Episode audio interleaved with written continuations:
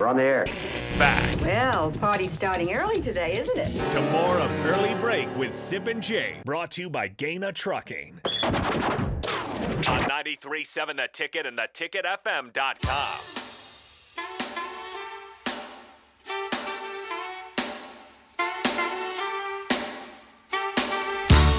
You know, it's not often you see Nebraska as a nearly 30 point underdog in a football game, but here they are as of right now, SIP 29 and a half point dog still to Michigan on Saturday, 2:30 kickoff in Ann Arbor. We're joined now by Husker Online Sean Callahan. Sean, good morning. If Casey Thompson does indeed not play on Saturday in Ann Arbor, I mean, I believe most people, when they watch these games, have seen that Logan Smothers has appeared to be the better quarterback when he has played. What what will your thoughts be on Saturday if Chubba Purdy is again the starting quarterback, if that is the case, Sean?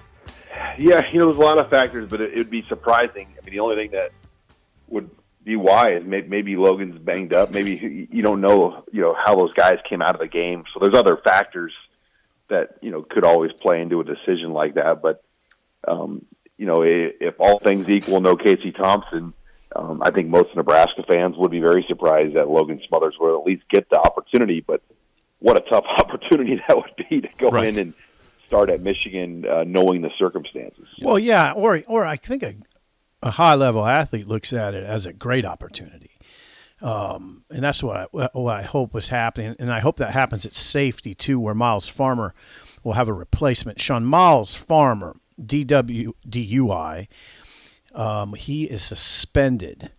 You will see Phalen Sanford. How much does that factor into the way you look at this game? You know Michigan's a favorite. Would you add some points to it because of Miles Farmer being out?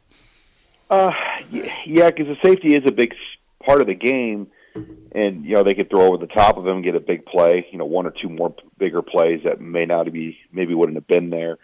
Farmer had 14 tackles last week. You know, Michigan's going to run the ball, so the safety's going to be there. So, what are we talking about here? Singleton or, or Phalen Sanford uh, playing in there at the safety? You know, there was no talk of maybe Isaac Gifford moving back there and um, somebody else playing nickel. I mean, I know that was something that always could have been done, and maybe they will consider a move like that. I don't know, um, you know, what route, and we'll hear, hear from Bill Busch um, later today, kind of what their plan is, um, and maybe he won't want to get too into that plan uh, as far as what they want to do with that safety spot.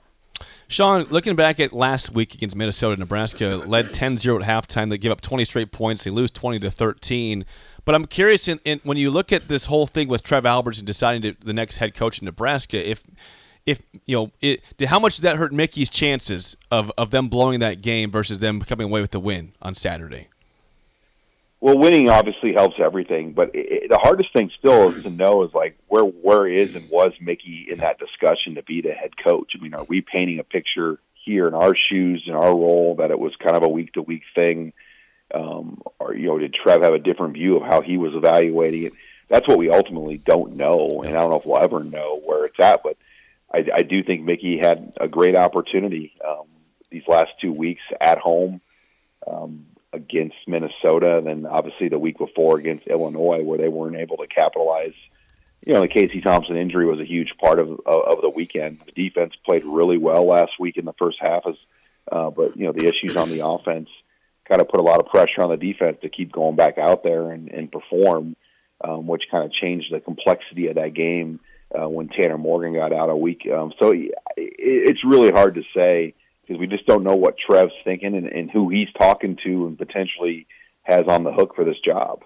What year was it that Bill Callahan went into L.A. and tried to just keep it close with USC, Sean? 2006. and that was a 2006. USC team that was loaded. I mean, it was it was the national ABC primetime game of the week, Uh-huh. and I think Nebraska lost that game by 17. Is that right? I think it was 28 to 10 or Yeah. 27 to 10. 28 to 10, yeah. 28 to 10, Sean. So I'm asking you this. Does Nebraska go into Ann Arbor with a similar approach? Remember that approach? Bill used a very conservative approach, ran a lot of time off the clock between snaps, um, just kept it really, really vanilla, and was asked after the game, did he try to win the game or what was his strategy? Um, does Nebraska just go into Ann Arbor and play it really safe so they don't get their doors blown off? Yeah, I still remember the post game that game. It was, I believe, T.J. Simers from the L.A. Times really pressing Callahan about not being aggressive with what they were doing, and you know that was a 14-3 game, um, if I remember correctly, um, in late in the third quarter. I mean, Nebraska hung in there in that game. It, it wasn't like it was a blowout until the end. Um, you know, when they they pulled away, but um, you know, last year, go back to the Oklahoma game last year in Norman. Nebraska was a big dog in Norman Yeah. and and Fro- Frost Yeah. Big dog. that kind of game.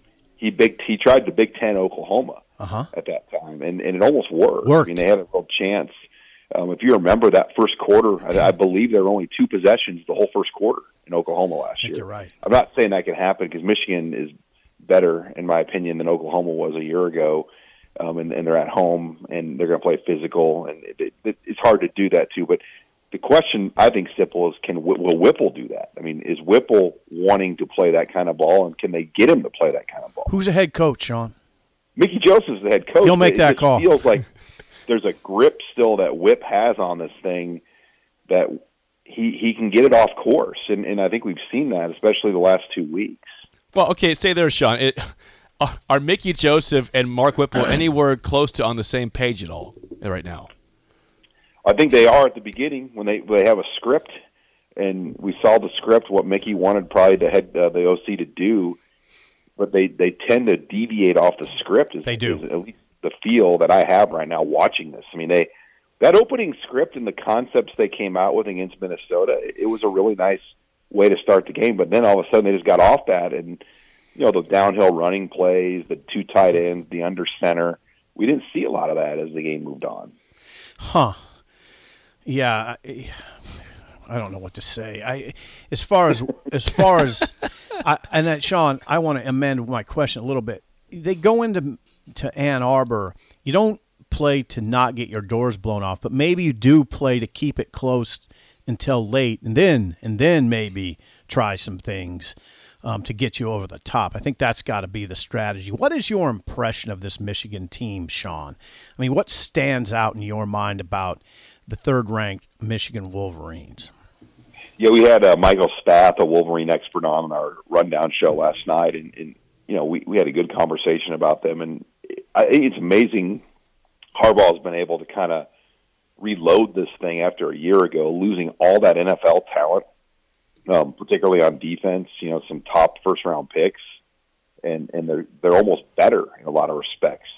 Um, so he, he really has this thing rolling at a high level, and has been able to really um, you know turn their quarterback into um, more of a game manager, which I, I think that was uh, the question: Can they get McCarthy, their quarterback, into in that mode to to really manage the game the way Harbaugh does, versus you know making mistakes? And they've turned him into a really really nice quarterback this year, and they've got two running backs um, led by Blake Corum. You know that he's probably an All Big Ten guy that that could be in New York for the Heisman if Michigan finishes out the way they think. If you if, if you watch both teams play, Sean, right now they're both online for the playoff. But it, who do you think right now is better between Michigan and Ohio State at this point? I would take Michigan right now. I really would, um, just because of the way they play. And I, I thought the game against Northwestern really raised a lot of alarm bells on Ohio State to only beat Northwestern twenty-one to seven as a thirty-eight point favorite. I get the weather was different, but um, you know they're they're limited in in maybe conditions and how they can play. Well, we know that game's going to be a colder game. Conditions could factor in, and, and that type of game, I give Michigan the advantage. Last thing, Sean, regarding this game for Nebraska. I mean, again, thirty point underdogs. What? Let me ask you: Would you be surprised if it gets worse than that? What, what is your thoughts on how this game goes with that spread? it, it's hard to have that many more points, guys. I mean, all I mean, last week's line was ridiculously out of control. Nebraska was up ten nothing Right. um, right away. So then all of a sudden the line was out the window. So I, I can't see it getting much higher than that. I mean, that that's a ton of points, It is. It's a ton lot. of points um, at this level of football, and um, I, I wouldn't, I, I can't imagine it going too much more than where it's at. Sean, always good stuff. Thank you for the time, and we will chat with you again next week. Okay, thanks, guys. Husker Okay. Online, Sean Callahan. Yeah, I, I don't like that what I said. I just want to make sure I amend that. That you don't play not to, to get your doors blown off. You you keep it slow. You slow it down. You run clock right. Um, Wh- I mean- which Nebraska has not done no, all year. But, but you run clock, and you play it conservative in hopes that you maybe you maybe it is fourteen to three going into the fourth quarter, and you got a shot. maybe know? maybe you huddle. Well, Nebraska usually snaps the ball just like that, and the drive's over after a minute and twenty right. seconds. Yeah, I I don't know. I'm not. Is, is this team capable of sustaining a long drive and, and more than just one? Because again, the first two drives of the last game were both about four four minutes plus. Mm-hmm. And that was fun to watch. They were mm-hmm. they were keeping it moving, and after that, just you know, hardly even a minute. That okay, I that that's something that's in my mind right now. Another thing that's in my mind is, you know what conversation? Do we got a second here before the break? Yeah, a second. You know what conversation it drives me nuts in this market when people talk about Phalen Sanford being the he's Phalen Sanford, the walk on, is probably going to be the starting safety. This then- Saturday, yeah. yeah, Saturday alongside Marques Buford. Mm-hmm. What the conversation that drives me crazy is when people say, "Don't you have a scholarship player that's better, good enough to start at that position?" Why do you think that drives me nuts when I hear that? It drives me nuts. It makes the hair stand up on my neck.